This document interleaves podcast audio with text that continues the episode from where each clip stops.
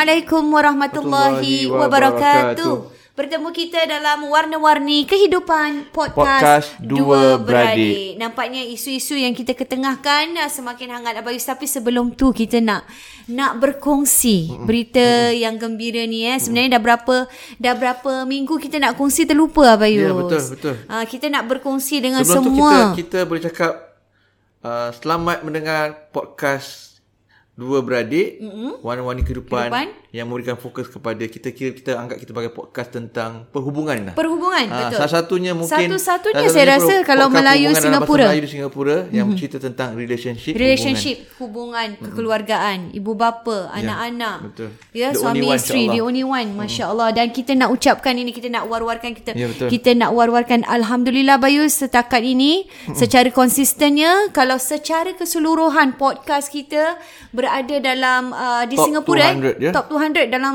the whole context of podcast in Singapore. Ya, walaupun ada sekali kita terkeluar sekejap. Sebab Tapi kadang- konsisten lah Ah, Bayus, Sebab kadang-kadang kita tak rakamkan uh, podcast kita ataupun kadang-kadang dia baru, kerap. baru mula recording baru tapi Betul. alhamdulillah lepas tu 2 3 hari akan masuk balik Betul. carta Uh, top itu 200 dia ni. boleh dianggap sebagai konsisten. konsisten. Hmm, Dan juga lebih uh, membuat kita gembira eh, nak berkongsi kegembiraan ni lah dengan pendengar kita. Kalau podcast Melayunya Bayus, kita konsistennya berada dalam top 10 ataupun Top- kadang-kadang top dalam top 5 eh. top five ni. Top 5, Top top five, 5. top six Masya-Allah. begitu. Jadi terima kasih kami ucapkan kepada anda yang terus menyokong kami di warna-warni kehidupan podcast Dua Beradik ini bagi bagi yang boleh war-warkan lah dengan teman-teman eh. Uh, saudara Supaya mara. lebih ramai yang dapat manfaat. Lebih ramai yang dapat Sebab manfaat biasa kan? ram- Rasanya ramai juga yang tak tahu Ramai lagi yang lah. tak tahu lagi dan dan kalau boleh yang belum download yang cuma dengar sekali-sekali tu download lah terus. Senang bila dah download nak dengar pun uh, lebih mudah eh dapat mengikuti setiap minggu Sekarang setiap Abai pun episod. ada pernah pergi macam kes-kes kaunseling Abai sana. Mhm. Mm-hmm.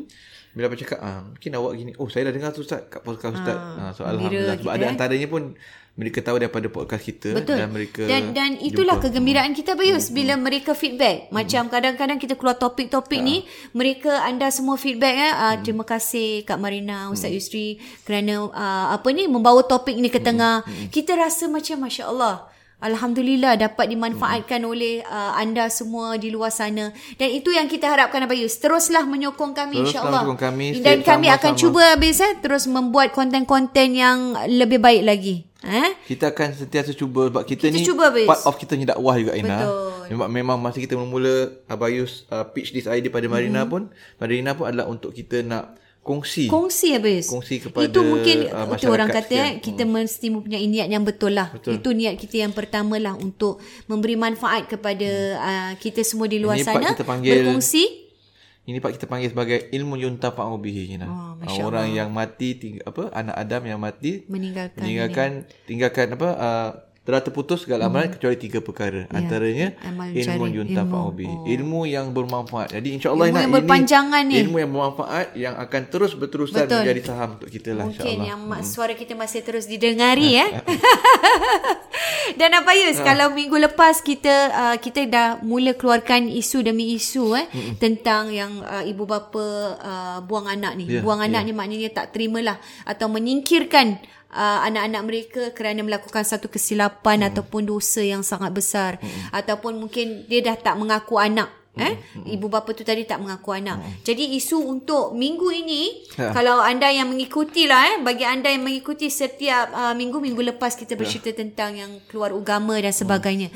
Dan minggu ini juga satu topik yang hangat apa Yus yang saya rasa boleh relate uh, dengan masyarakat kita eh, uh, di Singapura dan di mana-mana saja.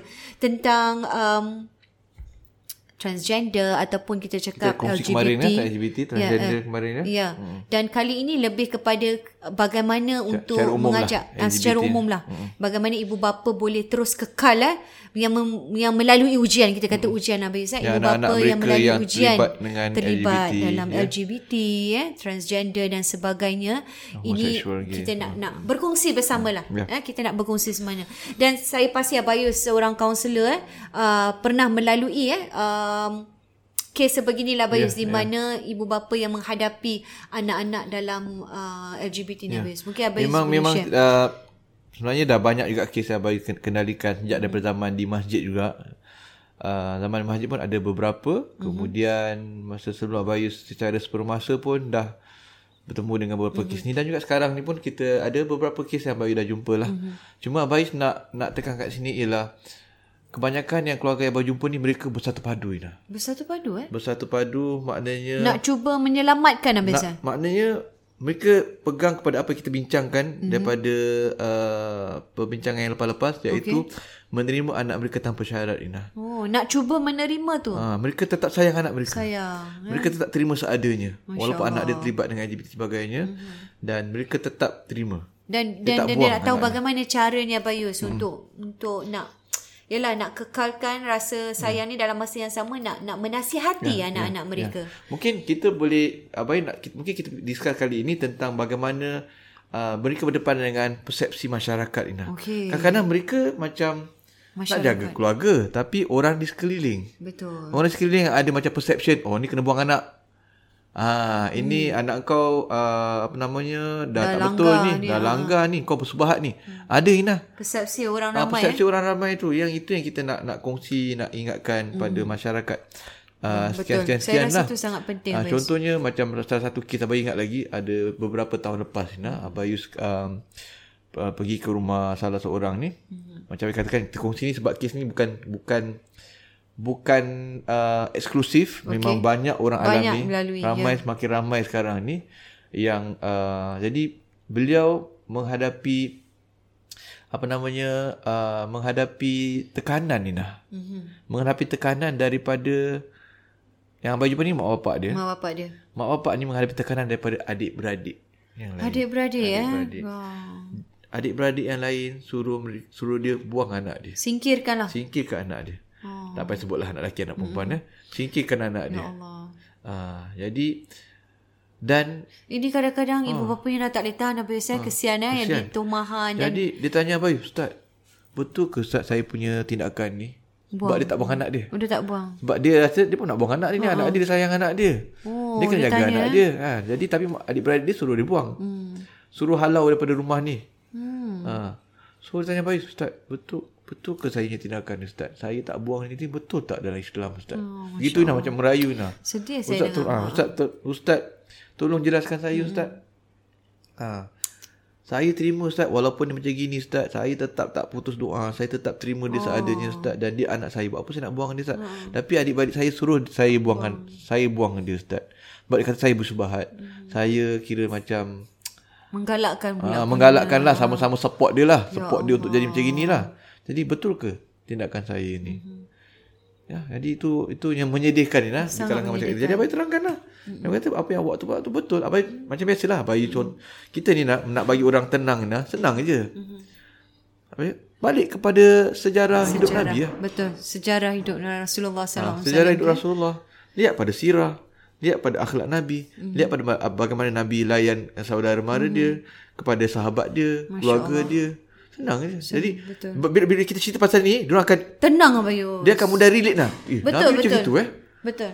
Dan kalau kita lihat ya, bila ha. kita relatekan dengan cerita-cerita para nabi ya, hmm. para rasul yang melalui lebih dari apa yang kita manusia membatasi apa hmm. ujian kita ni, itu saya rasa satu satu ke, uh, ketenangan yang mungkin ibu bapa boleh rasa Bayus. Ha.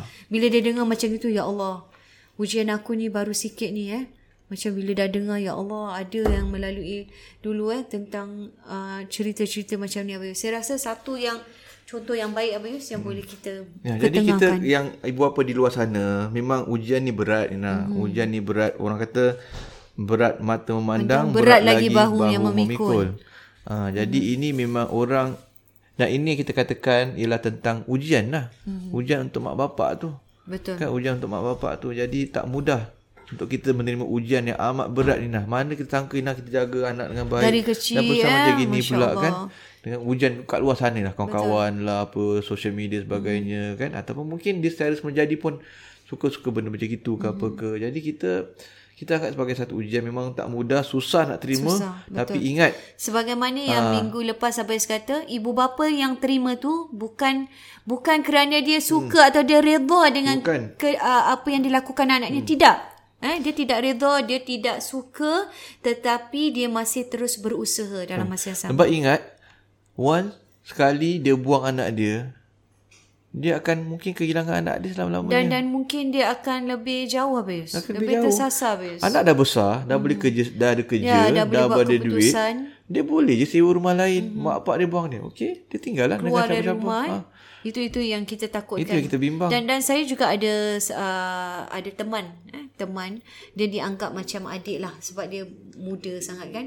So dia ni ya Abayus seorang yang um, Uh, macam kita tadi lah LGBT eh, lebih terpesong kepada suka kepada kewanitaan tapi di hadapan kita tak nampak hmm. eh, tak nampak kerana mungkin dia ada orang tak tunjuk kan dia tak tunjuk jadi bila bila kita dapat tahu sebab kita ni uh, concern lah kawan-kawan eh, kakak-kakak abang-abang ni bila tengok bila dapat tahu kita hmm. concern eh dia buat benda macam ni secara senyap-senyap habis hmm. maknanya dia ada uh, macam buat uh, LGBT ni di di maknanya depan kita dia tak tunjuk lah hmm. mungkin atau depan ibu bapa dia ibu bapa dia tak tahulah hmm. tapi belakang dia ada buat benda-benda macam hmm. ni jadi bila Dia kita ada dua live lain lah. ada dua live lah hmm. eh, ada orang dia tak nak tunjuk so bila kita dapat tahu hmm. saya dan teman saya ni uh, risau supaya eh kita kita kena buat something lah Hmm. Eh mungkin mak bapak dia tak tahu atau mak bapak dia tahu pun sebagai macam kakak sebagai uh, sebagai kawan eh kita nak nasihatkan dia. So kita bilang kita tanya dia. Hmm. So dia menangis lah. Dia bilang hmm. betul. Betul dia dia memang hmm. buat kerja macam tu. Kerja hmm. eh. Hmm. Kerja macam itu sideline kerja macam itu uh, sebab dia sebenarnya dalam sudut hati dia apa yang kita nampak ni bukan dia punya reality lah. Hmm. Dia ada di sudut lain yang sebenarnya dia macam tu. Tapi dia kata dia tak boleh control Abayus. Mm-hmm. Jadi dia, dia lakukan benda tu. Jadi dia kata ibu bapa dia sebenarnya dapat tahu. Bila ibu bapa dia dapat tahu. Itu saya pernah nampak. Kenapa dia bersedia. Rupanya ada satu saat tu. Dia bergaduh. Mm-hmm. Tapi mak bapak dia tak buang dia tahu. Mm-hmm. Sebab saya tahu memang mak bapak dia rapat dengan dia Abayus. So Mak dia macam susah terima hakikat sikit. Terima tu. hakikat. Ah. Buat sementara waktu eh. Mm-hmm. Mungkin ibu bapa tengah kusut. So buat masa sekejap tu. Bergaduh lah. Mungkin anak ni ni ni. Lepas tu kita dah tahu cerita kita pun nasihatkan dia. Kita kita cakap dengan dia, uh, adik lah saya cakap, ah, adik, walau apa pun you punya uh, mindset yang you ada, you ber, tengah berperang dengan nafsu, eh, berperang dengan uh, jiwa, eh, memberontak kat dalam tu nak jadi sebaliknya, eh, you tengah, tengah fight benda tu, you kena mulakan dengan solat. You solat tak? Okay, you kena mulakan dengan solat. Solat dan solat dan solat dan solat. Jangan tinggal. Mm-hmm. Dia kata dalam masa yang sama, you kena balik pada mak you. You mesti uh, beritahu mak you mm. apa you punya secara elok, Abayus. Memang mak tak dapat terima kan? Mm.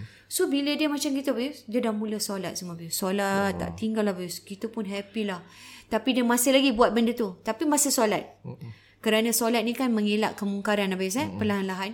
Jadi lama kelamaan Abayus, dia pun rapat Abayus. Bilang dengan mak dia, mak dia pun agaknya dah nampak dia solat kan Abayus. Ha? Mungkin hati ibu ni dah ni.